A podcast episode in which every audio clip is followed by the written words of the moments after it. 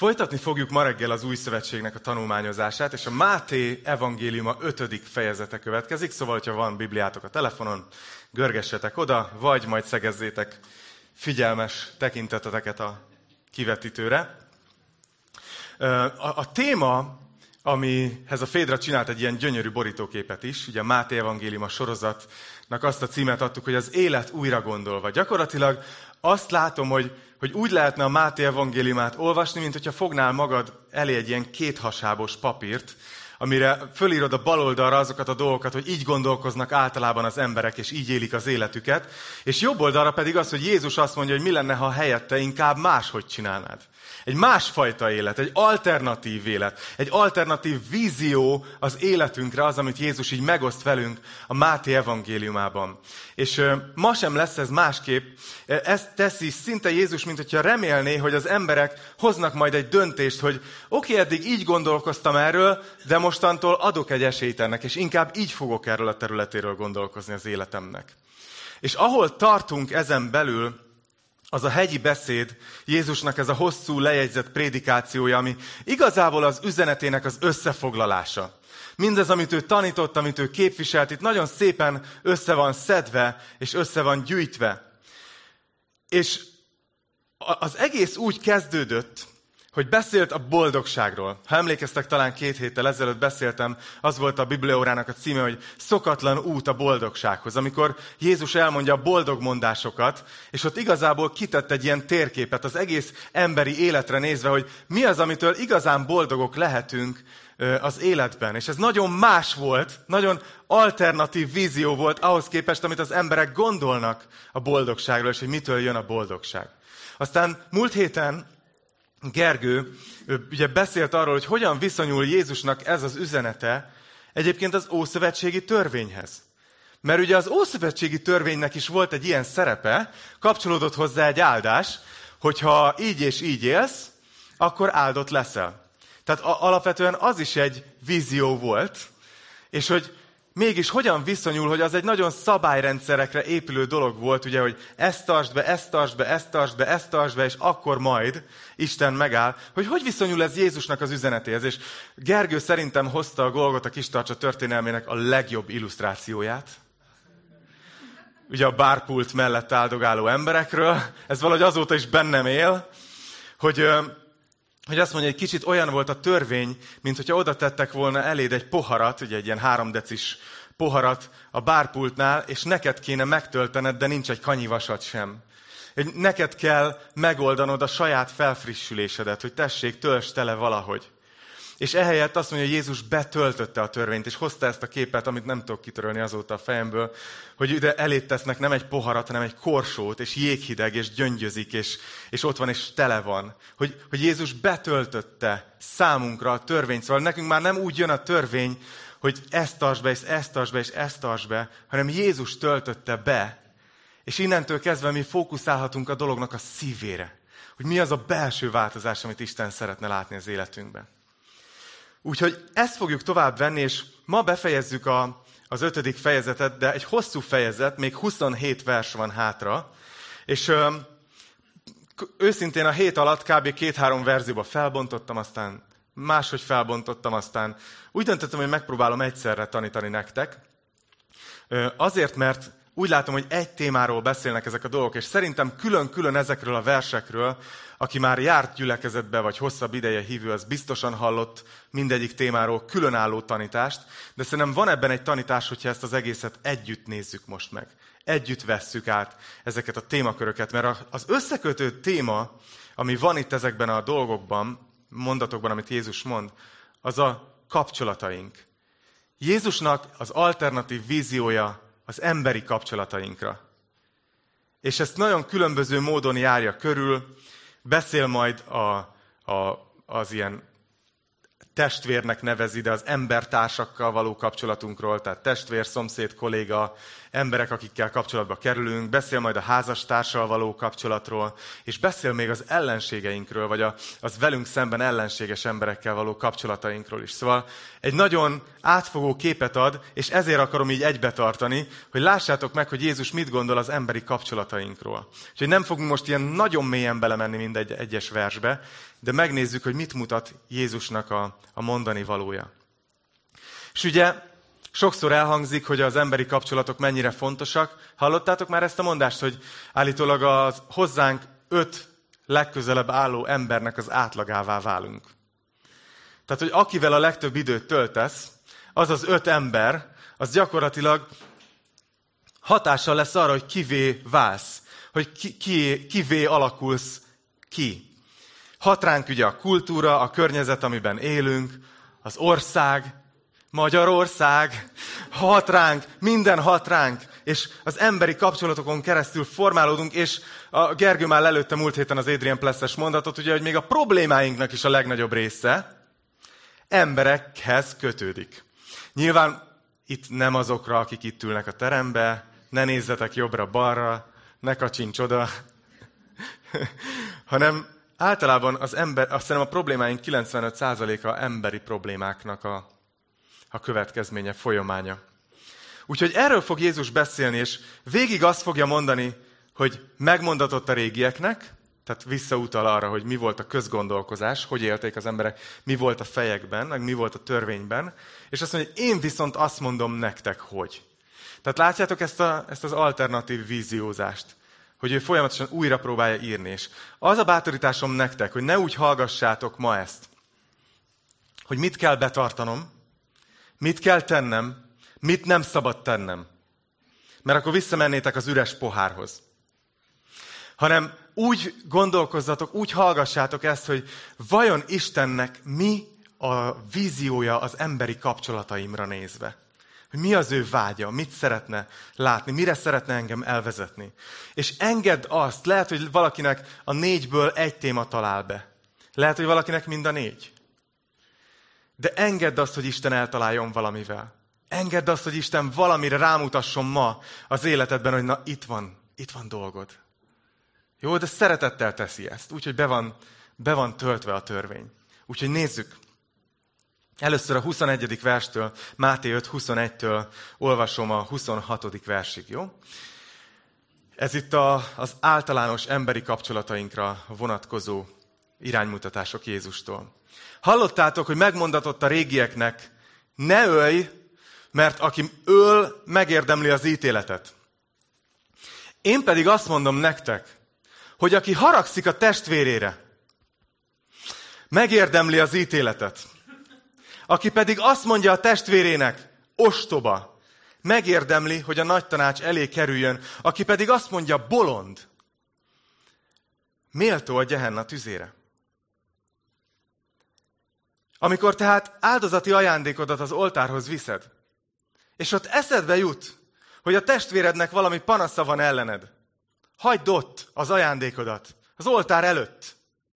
Menj el, békülj ki előbb a testvéreddel, és akkor térj vissza, és vidd fel az ajándékodat. Békülj meg ellenfeleddel idejében, amíg együtt vagy vele az úton, hogy át ne adjon ellenfeled a bírónak, a bíró pedig a szolgának, és börtönbe ne kerülj. Bizony mondom nektek, hogy ki nem jössz onnan, amíg meg nem adod az utolsó fillérig. Szóval amiről itt Jézus beszél ezekben a versekben, az az emberi kapcsolatoknak egy teljesen természetes, szokványos, mindannyiunk által ismert jellemzője, összetevője, a harag. Hányan haragudtatok valakire ezen a héten? Most ezek után kimeri feltenni. Jó, én enyém is fönn van.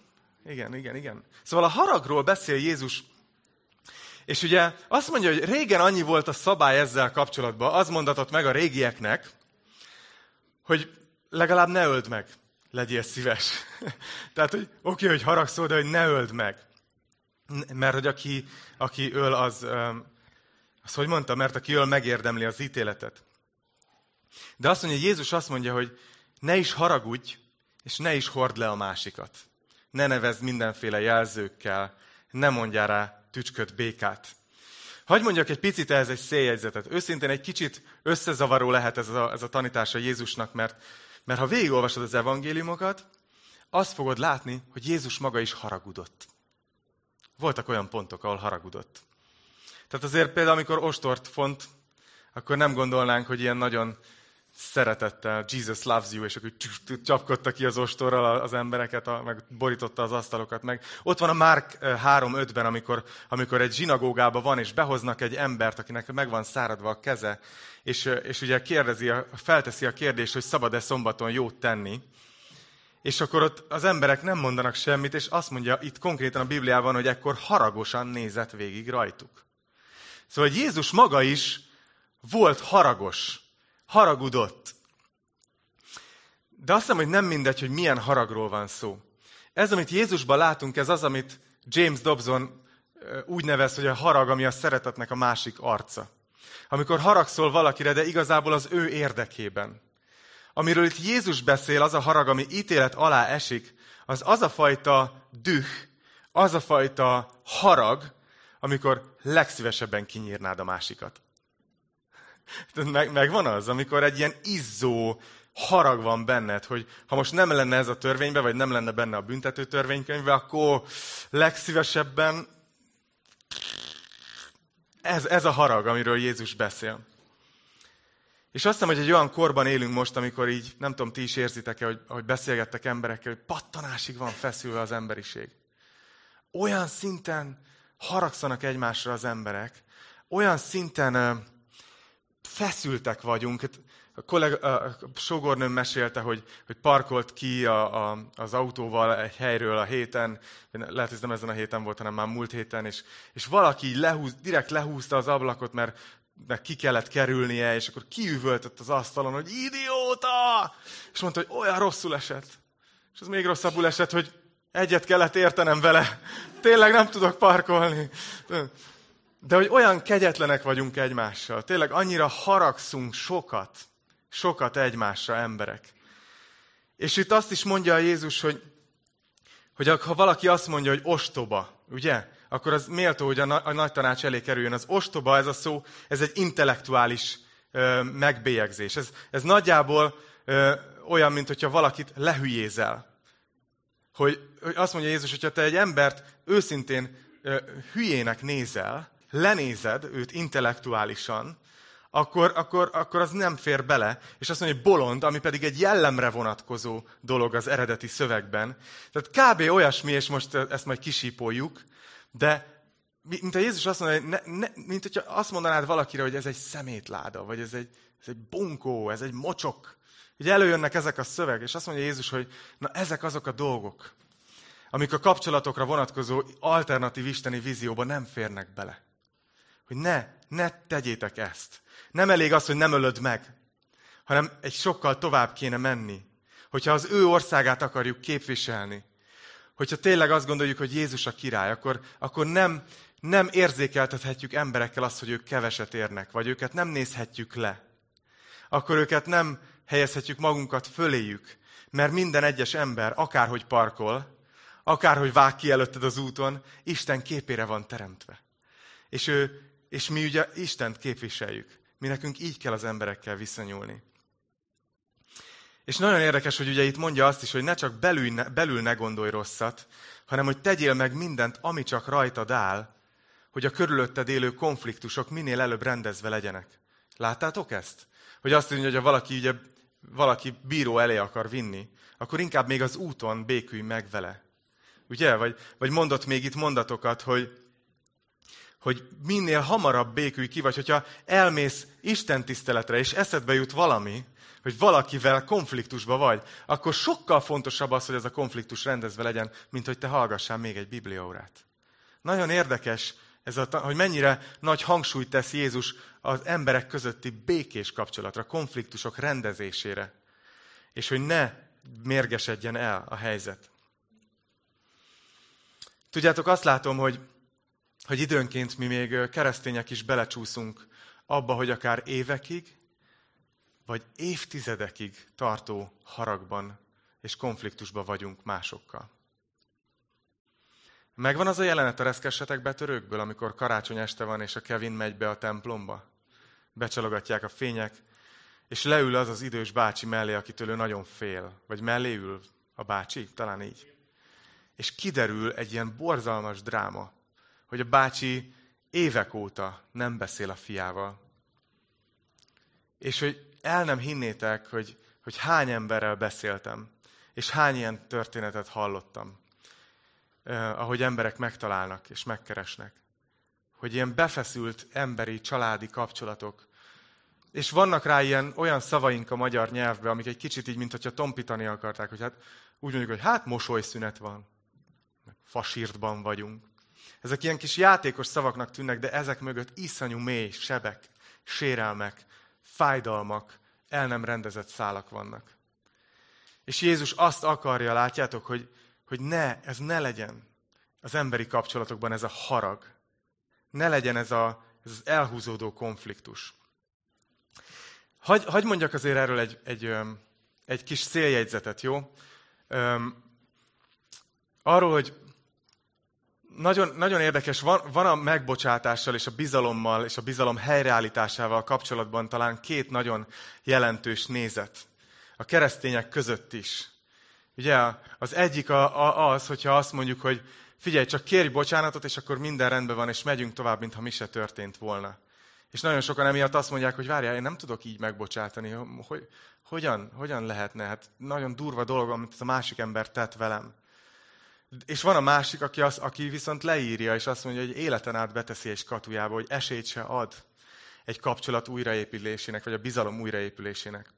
Most hagyd mondjak el nektek valamit, a héten hallottam ezt egy podcastben, amit nagyon hasznosnak találtam, egy folyamatot, hogy hogyan tud helyreállni egy bizalom. És ezt azért akarom behozni ide, mert, mert lehet, hogy ti nektek is vannak ilyen konfliktusaitok, vagy ilyen, ilyen harag állapotaitok, vagy lehet, hogy vagytok közelében ilyennek, és szerintem tök jó, hogyha van egy térképetek arra, hogy mi egy útja a bizalom helyreállításának. Ezt Henry Clouddal volt ez a podcast, aki a Határaink című könyvet írta egyébként, de most van egy új könyve, ami a bizalomról szól, és, és ő azt mondta, hogy, hogy nagyon érdekes, hogy, hogy ezt a folyamatot tette ki, hogyha valaki megbántja a másik embert, tehát a bizalom megsérül és elveszik, akkor akkor ezt nem lehet úgy csinálni, hogy csak bocsáss meg, és minden helyreállt, hanem hogy van egy folyamat, ami odáig vezet. És azt mondta, hogy az első és legfontosabb, hogy annak, akit a sérelem ért, ezt valahogy fel kell dolgoznia, és valahogy egy gyógyulásnak el kell indulnia belül a szívében.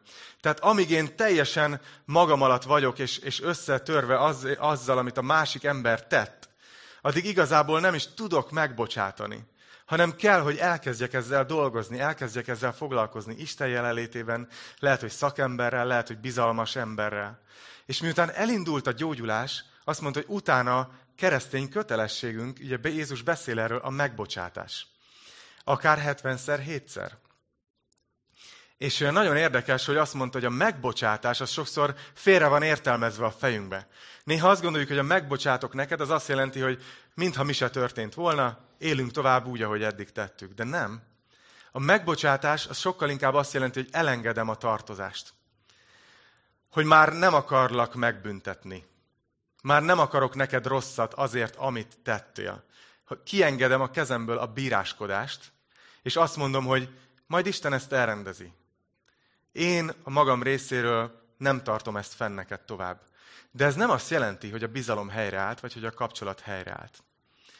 Hanem ez a szakember, aki évtizedeket töltött ezzel, ennek a kutatásával, azt mondta, hogy, hogy itt van egy nagyon fontos döntése az embernek, hogy akarom-e, akarok-e esélyt adni a kapcsolat helyreállításának. Mert vannak olyan helyzetek, főleg amikor durva abúzus történik, durva bántalmazó kapcsolat, akár fizikai, akár lelki, amikor nem kívánatos az, hogy a kapcsolat abban a formában, amiben volt, helyreálljon. Ez nem azt jelenti, hogy valaki nem bocsát meg.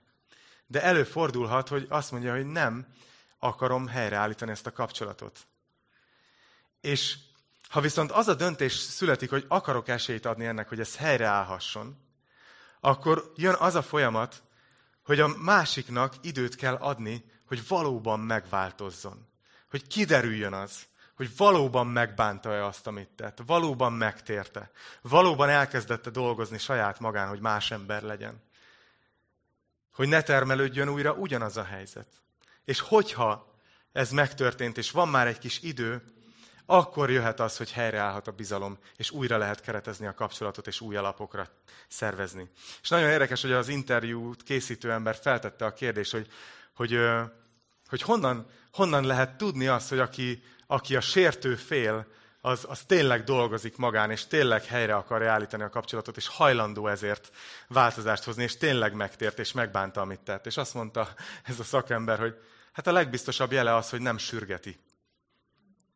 Nem sürgeti ezt a folyamatot, hanem időt ad, hogy a másikban újra felépüljön a bizalom. Na ezt csak azért hoztam ide ilyen széljegyzetként, nem azért, mert a következő karrier fejezetem valami pszichológiai előadások megtartása, hanem azért hoztam ide, mert, mert szerintem kapcsolódik ide ehhez, hogy Jézus úgy látom, hogy itt azt tanítja, hogy tegyél meg mindent, hogy nem mérgesedjen a kapcsolat. Tehát ne, ne legyen rendezetlen konfliktus a háttérben. Próbálj meg, amit csak tudsz megtenni azért, hogy, hogy, hogy, hogy békesség legyen, azért, hogy ne induljon be ez a negatív spirál, hogy még jobban mérgesedik a helyzet. De hagyj fejezzem be ezzel ezt a részt, és aztán olvassuk tovább. Hogy szerintem, ha belegondoltok, hogy mi van a konfliktusok, az emberi konfliktusoknak a hátterében, és ehhez majd vissza fogok térni. Igazából azért vannak emberi konfliktusaink, és azért húzódik el a harag, mert bennünk van az, hogy én, én jól lennék a saját életemben, én jól lennék, ha a másik nem bánt volna így velem. Vagy a másik ember nem így viselkedne velem. Vagy a kollégám nem így. Vagy a házastársam nem így. Hogy valahol azt mondjuk, hogy én azért vagyok most rosszul, mert a másik ember. Ez majd még visszatérek. De olvassuk tovább a 27. verstől. Jönnek a lájtosabb témák. Hallottátok, hogy megmondatott, ne paráználkodj. Én pedig azt mondom nektek, aki kívánsággal tekint egy asszonyra, már paráznaságot követett el vele a szívében. Ha a jobb szemed visz bűnre, vájt ki, és vesd el magadtól, mert jobb neked, ha egy testrészed vész el, mint ha egész testedet vetik a gyehennára. Ha pedig a jobb kezed visz bűnre, vágd le és vesd el magadtól, mert jobb neked, ha egy testrészed vész el, mint ha az egész testedet, egész tested vettetik a gyehennára. Megmondatott ez is, aki elbocsátja a feleségét, adjon neki vállólevelet. Én pedig azt mondom nektek, hogy aki elbocsátja a feleségét, a paráznaság esetét kivéve, az házasságtörővé teszi őt. És aki az elbocsátott asszonyt vesz feleségül, az is házasságtörést követel. Hú! Na ezek kemény részek és kemény mondatok Jézustól. Itt konkrétan ugye a téma az a paráznaság, házasság, vállás és ennek a mikéntje. És Ugye általában ezeket a verseket úgy olvassák a keresztények, hogy akkor most ö, mikor válhatok el? Mikor nem válhatok el? Mi számít paráznaságnak? Mi nem számít paráznaságnak? Hogy is értelmezzük ezt? Mert teljesen egyértelmű. És Jézus itt mindig emeli a tétet, hogy már az Ószövetségben ki lett mondva, hogy Isten szemében a paráznaság az, amikor te egy olyan emberrel létesítesz szexuális kapcsolatot, aki nem a házastársad, csak ugye nagyon egyszerűen definiáljam a dolgot, az nincs rendben. Az bűn. És nagyon sok rész szól erről a Bibliában. De itt Jézus emeli a tétet. És hogy miért? Azért, mert 2000 év alatt nem sok minden változott, nem? Tehát ez a megcsalósdi, elválósdi, újra házasodunk, keresem az igazit, ez mai napig itt van velünk, ez az egyik legaktívabb téma az emberek között. És azt hiszem, hogy Jézus, amit itt képvisel, hogy azt mondja, hogy figyelj, én, én nem csak azt mondom, hogy ne paráználkodj, hanem, hogy aki kívánsággal tekint egy asszonyra, az már paráználkodott vele a szívében. Ezzel behoz egy új minőséget. És öm, konkrétan, hogyha most egy példát mondok, elutazok mondjuk ugye a munkám miatt, nem tudom, Koreába, és haza, képzeljétek el, hogy hazajövök, és beszélgetünk Enivel, milyen volt az út, és én mesélem neki, hogy képzeld, nem csaltalak meg, de olyan csajokat láttam, és végignéztem az összeset, és azért voltak jó csajok. Szerintetek hogy érezné magát? Szerintem ne kérdezzük meg. Szerintem kb. ugyanúgy megcsalva érezné magát. És szerintem ez itt a kulcs Jézusnak a mondásához, hogy látjátok, mi néha úgy, mi néha úgy értelmezzük ezeket a verseket, hogy én nekem mi fér bele. De Jézus itt a kapcsolatokat keretezi újra. Itt a kapcsolatokra ad egy új víziót, és ő azt mondja, hogy azt szeretném, hogyha a házasságok nem csak arról szólnának, hogy éppen nem csaljátok meg egymást, hanem hogyha a házastársad értené, hogy te mennyire szereted, hogy te mennyire hűséges vagy hozzá, hogy amit csak tudsz, elkövetsz, és itt nagyon radikális nyelvezetet használ itt a kézlevágás, meg a szemkivágás, meg egyebek, hogy amit csak tudsz, elkövetsz, hogy ne is, ne is kívánd meg más embert, aki nem a házastársad. És, és Jézus ezt a víziót adja nekünk a házasságainkra és a párkapcsolatainkra. És ez nagyon nehéz. Nagyon nehéz, mert az emberi természet az olyan, hogy mi, mi szeretünk elmenni addig, ameddig még nem égetjük meg magunkat nagyon.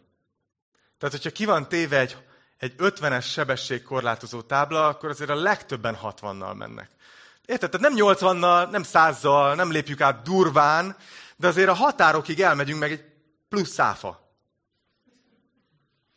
Ami Magyarországon magas.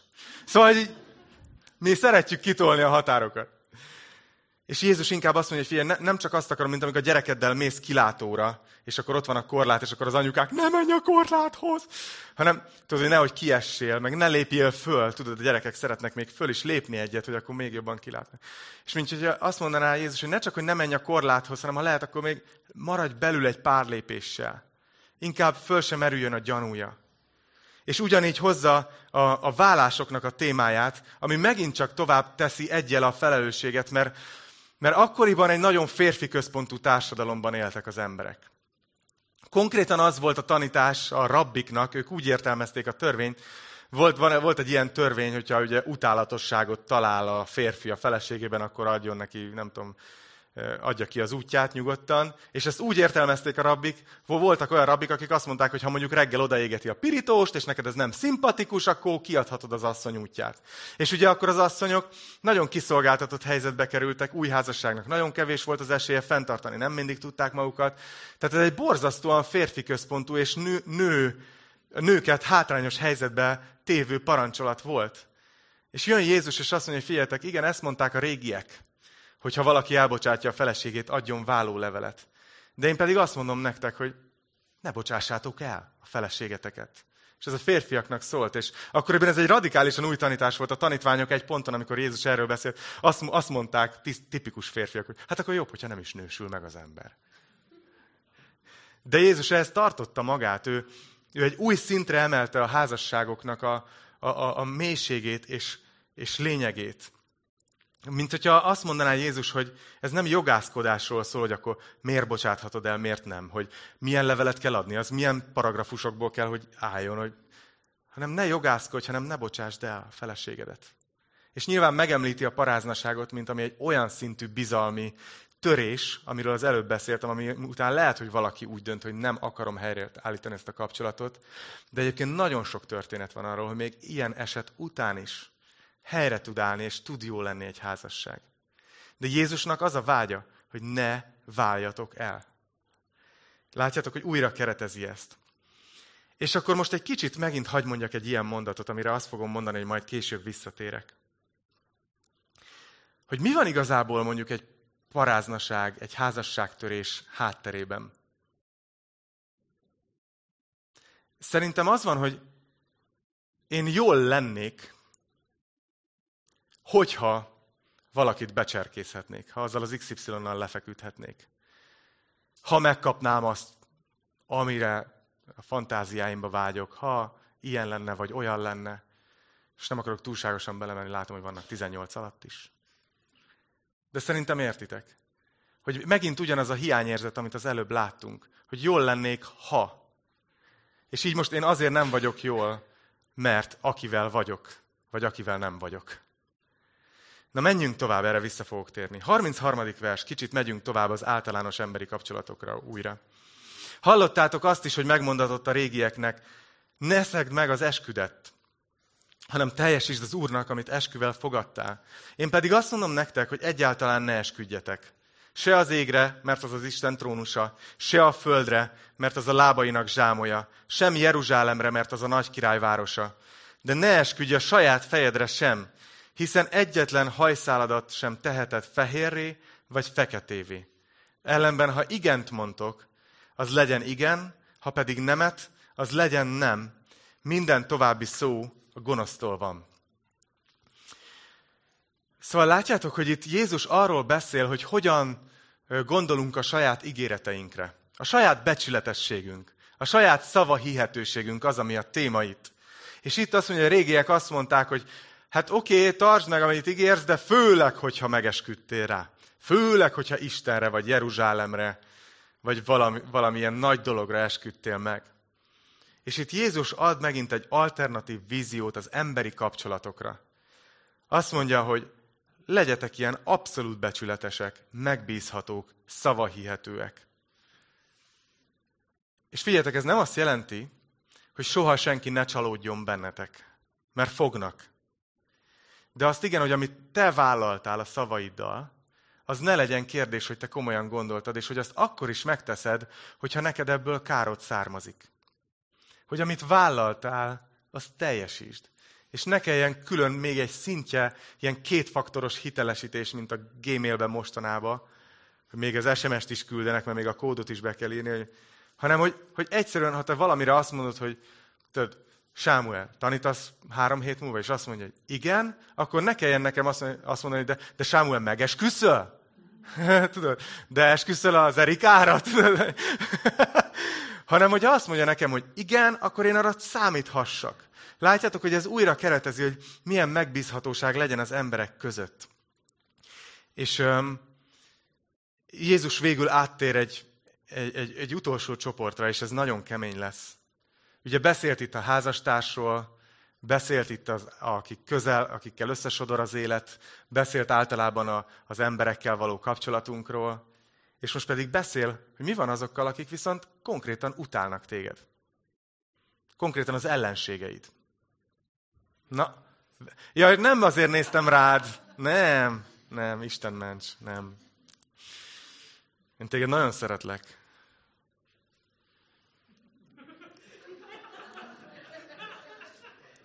Hiányozni fogsz. Hallottátok, hogy megmondatott. Szemet szemért, fogad fogért.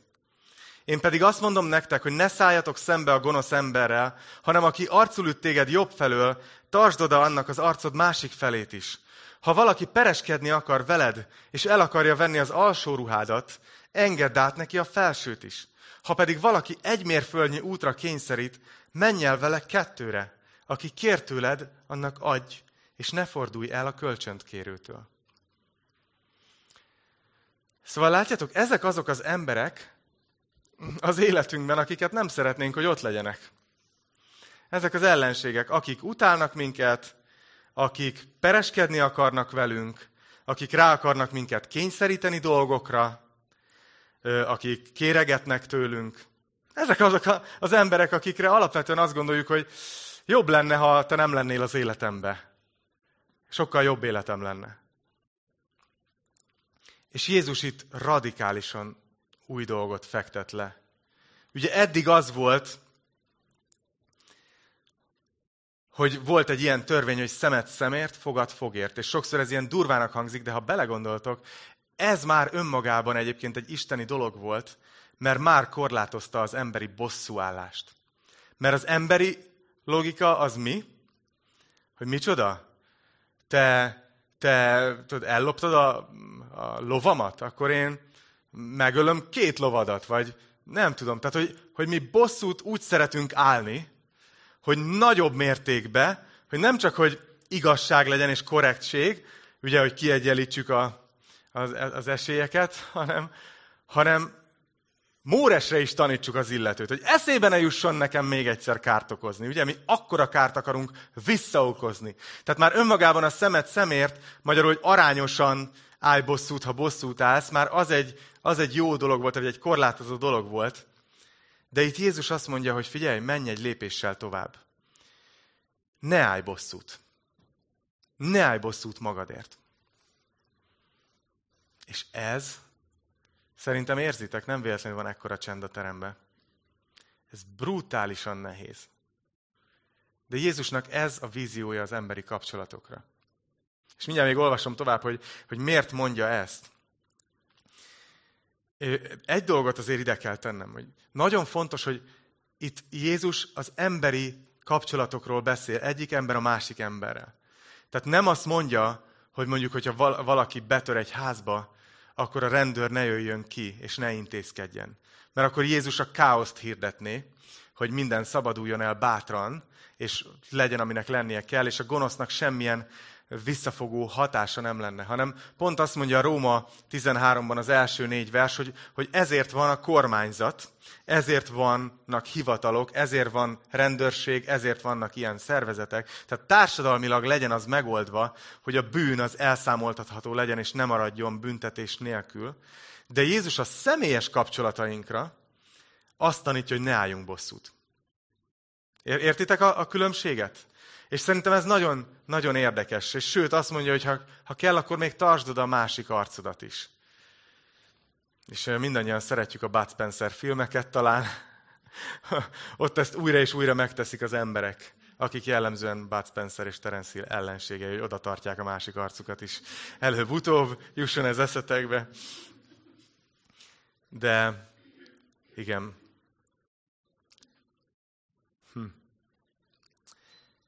És azt mondja, nézzétek, folytatja ugyanezt a témát, hogy hallottátok, hogy megmondatott, szeresd a fele barátodat, és gyűlöld ellenségedet. Én pedig azt mondom nektek, szeressétek az ellenségeiteket, és imádkozzatok azokért, akik üldöznek titeket, hogy így mennyei atyátok fiai legyetek, mert ő felhozza a napját a gonoszokra és a jókra, és esőt ad az igazaknak és a hamisaknak. Mert ha azokat szeretitek, akik titeket szeretnek, mi a jutalmatok? Nem ugyanezt teszik-e a vámszedők is? És ha csak a testvéreiteket köszöntitek, mennyivel tesztek többet másoknál? Nem ugyanezt teszik a pogányok is? Ti azért legyetek tökéletesek, mint hogy a ti mennyei atyátok tökéletes. Szóval Jézus itt még kiterjeszti, hogy aki konkrétan az ellenséget, tehát már nem csak rosszat tesz neked, hanem konkrétan az ellenséged. Azt mondja, hogy megmondatott a régieknek, hogy őket szabad gyűlölni. És Jézus azt mondja, hogy figyelj, én azt mondom, hogy, és négy dolgot mond. Szeresd, áldjad, tegyél jót vele, és imádkozz érte. Na ez, ez kemény. És a, fölmerül bennünk, hogy de várjál, ez, ez ho, hogyan? Tehát hogy lehet megcsinálni, ez hogy lehet kivitelezni? És Jézus itt behozza Istennek a példáját. Azt mondja, hogy Isten olyan, hogy ő fölhozza a napot reggel a jókra és a rosszakra egyaránt. Magyarul, amit mutat, az az, hogy Isten nem engedi meg, hogy az ő cselekedete, hogy ő hogyan áldja az embereket, az azon függjön, hogy az az ember hogy reagál rá. Mint hogyha Isten azt tanítaná nekünk itt, hogy mi ugyanúgy viselkedjünk minden emberrel, ugyanolyan jó hozzáállással, alapvetően egy támogató, szerető, áldom őt, jót teszek érte, bátorítom, imádkozok érte. Ez legyen a hozzáállásunk attól függetlenül, hogy a másik ember hogyan reagál ránk. Na ez szerintem nem lehet megcsinálni Isten nélkül és a Szentlélek ereje nélkül. Ez brutális. De Jézus megmutatja, hogy nekem ez lenne a vízióm az emberi kapcsolatokra. Hogy nincsen bosszúállás. Hogy nincsen majd én Móresle tanítalak, majd én megtanullak, tanítalak kesztyűbe dudálni. Hogy nincs ez. Kesztyű, amit így fölveszünk. Kesztyűbe dudálni, az azt jelenti, amikor valaki Szerintem arra mondják, amikor majd, majd én megmutatom, hogy milyen nehéz lesz ez neked. Majd most adok neked egy olyan dolgot, ami neked igazán nehéz lesz megtenni. Ez jelenti, hogy megtanítalak kesztyűbe dudálni. Szóval, látjátok, ez, ez az, amit, amit itt Jézus mond, és talán most már, most már látjátok azt, hogy miért húztam össze ezeket a témákat, még ha csak felületesen is tudtam megkapargatni őket. Mert itt Jézus ad egy teljesen alternatív víziót az emberi kapcsolatainkra. És hagyj beszéljek nektek arról, még egyszer utoljára mondom ezt a mondatot, hogy visszatérek a végén rá, de most a végére érünk, úgyhogy most fogok rá visszatérni. Hogy mi van az ellenség gyűlölet hátterében? Mi van annak a hátterében, hogy bizonyos embereket ellenségnek élünk meg. Valószínű az van, hogy én jól lennék, ha te nem lennél. Nekem jobb lenne az életem, ha te nem keserítenéd meg. Tehát valószínű valami ilyesmi van, ugye? A, a gyűlölet mögött. És most hagyd menjek egy kicsit végig, most összehúzom ezt az egész fejezetet nektek, és csak megmutatok egy nagy, egy nagy konklúziót ebből, ami remélem, hogy bátorítani fog titeket. Hogy az utolsó vers azt mondja, hogy legyetek azért tökéletesek. Milyen felemelő, bátorító tanítás, nem? Milyen könnyű így hazamenni a gyüliből, hogy na, hát akkor most megpróbálom tökéletesnek lenni. Képzeljétek, hogy megnéztem most a görög szótárban ezt a szót, ami itt a tökéletességnek van fordítva. Ugye magyarul a tökéletesség az általában mit jelent? Hogy hibátlan. Nincs benne hiba. Ezt gondoljuk tökéletesnek. Amikor eszed vasárnap, vasárnap délbe a gyümölcslevest, és azt mondod, hogy ez tökéletes.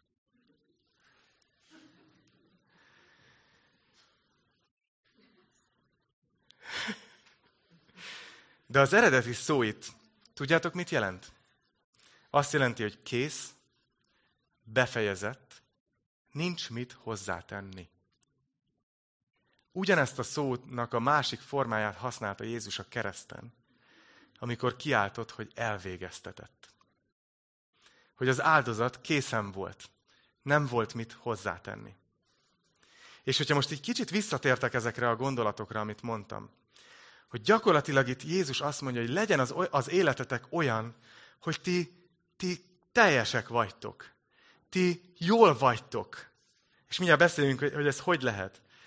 Hogy, hogy ne az legyen, hogy erre, meg arra, meg még arra lenne szükségem, meg még erre lenne szükségem ahhoz, hogy én jól legyek. Hanem legyetek tökéletesek, ahogy a mennyei atyátok tökéletes. Hogy tapasztaljátok meg ezt a teljes életet, ahogy az atya megtapasztalja ezt a teljes életet. Önmagában. Hogy ne az legyen, hogy jól lennék, ha a másik ember nem így viselkedne velem hanem hogy tudjak jól lenni akkor is, ha a másik ember úgy viselkedik velem. Hogy ne az legyen, hogy jól lennék, ha ő vele lehetnék együtt, vagy nem ő lehetnék együtt, hanem hogy jól legyek ettől függetlenül. Hogy ne az legyen, hogy jól lennék, ha kicsit áthághatnám az ígéreteimet, és kicsit a saját malmomra élhetném az életemet, és biztosíthatnám, hogy úgy alakuljanak a dolgok, hogy nekem jó, és nem kellene betartanom, amit ígértem, hanem hogy legyél jól akkor is, ha, ha éppen most olyan dolgot kell megtenned, amit megígértél, és nem fülik hozzá fogad, de megteszed, mert, mert Istent akarod kiábrázolni ebben a világban. És hogy ne az legyen, hogy jól lennék, ha ez az ember ez kikerülne a képből, mert ellenség, menjen a levesbe, dögöljön meg, menjen innen. Hanem, hanem akkor is jól vagyok, hogyha ő éppen ellenséges velem. És imádkozok érte, és szeretem, és áldom, jót teszek vele, azt hiszem, hogy szeretnék nektek felolvasni egy utolsó igeverset. És ez még ez kapcsolódni fog az úrvacsorához, de még nem kell jönni a dicsőítőknek. Azt mondja a zsidókhoz írt levélnek tizedik fejezete, tizennegyedik vers, hogy Jézus egyetlen áldozattal tökéletessé tette a megszentelteket. Ez minden értelemben igaz. És ezt sokféle értelemben ki lehetne most bontani. De most csak ez, ebből a szemszögből, ahogy most megnéztük ezt az igét, hagyd mondjam azt nektek, hogy az, hogy mi igazán jól legyünk, és ezért jól álljunk az emberi kapcsolatok nehézségéhez, annak a kulcsa szerintem ott van, hogyha mi ezt tudjuk, hogy Isten minket teljesen tökéletessé tett. Hogy ő nekünk mindent megadott, ami ahhoz szükséges, hogy mi azt mondhassuk magunkról, hogy jól vagyunk. És ezt a keresztények évszázadokon keresztül már letesztelték, hogy ez nagyon nagy nehézségekben is igaz. Voltak emberek, akik börtönbe voltak, éveket töltöttek magánzárkában. És arról tesznek bizonyságot, hogy Istennek egy olyan édes jelenlétét érezték ott, hogy szinte elfeledkeztek arról, hogy hol vannak. Hogy amikor az ember Istenhez megy, és ő belőle akar újra és újra feltöltődni, ilyen jól vagyok tankját feltölteni. Hogy Isten miatt leszek én jól. Akkor ez valóban működik.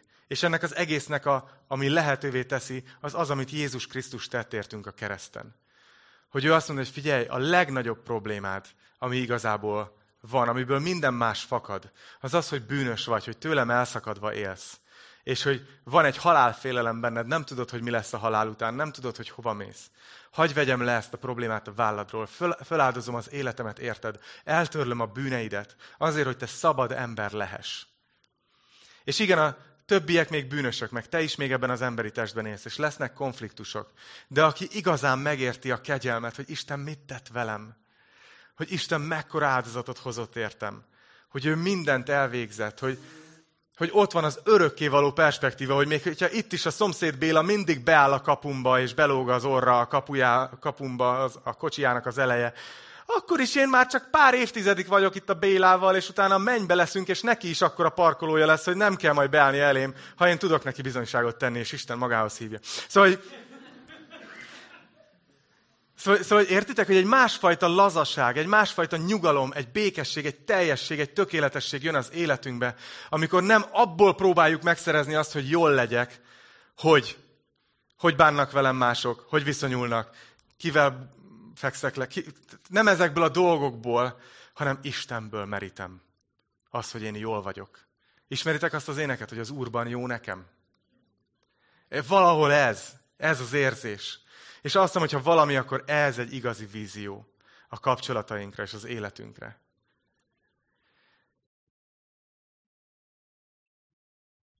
Fiatalok, amikor jönnek, párkapcsolat téma feljön, párkeresés. Nagyon sokszor úgy állnak az emberek például a párkereséshez is, hogy ki az, aki nekem megfelelne? Ki az, aki engem teljessé tenne, még használják is ezt. Óriási veszély.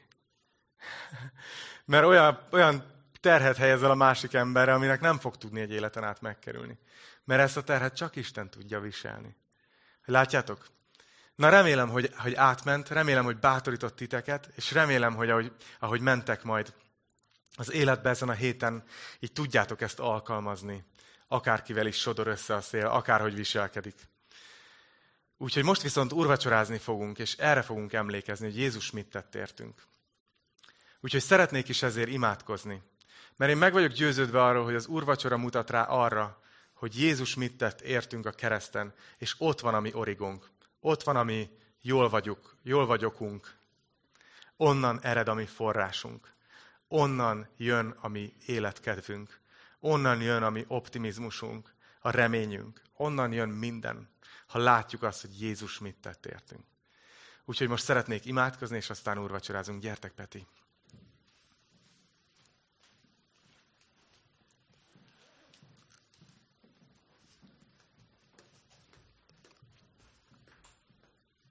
Atyám, köszönjük neked ezt a mai üzenetet is, hogy a Máté evangéliumából. És Uram, remélem, hogy így, így szóltál mindenki az, amit te szerettél volna. Kérlek most, hogy te mutass rá a szívünkbe arra, így egyenként a saját életünkben, hogy, hogy melyik az a terület, ahol esetleg úgy gondolkozunk, hogy jól lennék, hogyha az a terület az másként lenne az életünkbe. És arra kérlek, hogy te most így nyújts ki ránk a kezedet ilyen csodálatos módon, és valahogy így plántált belénk ezt a gondolatot, hogy, hogy jól lehetünk ezektől függetlenül te benned. Kérlek, hogy így, így szólj a testvéreimhoz most, és szólj hozzám, hogy melyik az a terület, ahol esetleg dolgunk van, ahol el kell engednünk esetleg azt, hogy a dolgok a mi elképzeléseink szerint alakuljanak. És hogy tudjuk tényleg rád bízni, és belőled meríteni mindent, ami az érték az életünkben. Úgyhogy szeretnék most ezért imádkozni. Kérlek, hogy áld meg a kapcsolatainkat, Áld meg a házasságainkat, áld meg a fiatalokat, akik keresik a párjukat. Áld meg a fiatalokat, akik úgy érzik, hogy egyedülállóságra vannak elhívva. Kérlek, Uram, hogy áld meg a konfliktusainkat, hogy tudjunk, tudjuk ezeket rendezni, amit csak lehet, meg tudjunk tenni azért, hogy, hogy ne, ne tovább feszítsük a húrt, hanem inkább a megoldás felé tereljük. Atyám, így imádkozom azért, hogy ez mindehez, amit arról beszéltünk, segíts, hogy ebből tudjuk meríteni az erőt és a bíztatást és a mindent, ami ehhez kell, hogy Te Jézus értünk adtad az életedet. Köszönjük. Köszönjük neked, hogy mi az ellenségeid voltunk, és Te megáldottál minket. Te jót tettél velünk. Te imádkoztál értünk, és mai napig közben jársz. És már nem vagyunk az ellenségeid. Kérlek, Atyám, hogy végezd el azt a szívünkbe így most, ahogy vesszük az úrvacsorát, és emlékszünk a Te halálodra, drága Jézus. Így végezd el azt a szívünkbe, hogy az Úrban jó nekem. A Te nevedben. Amen.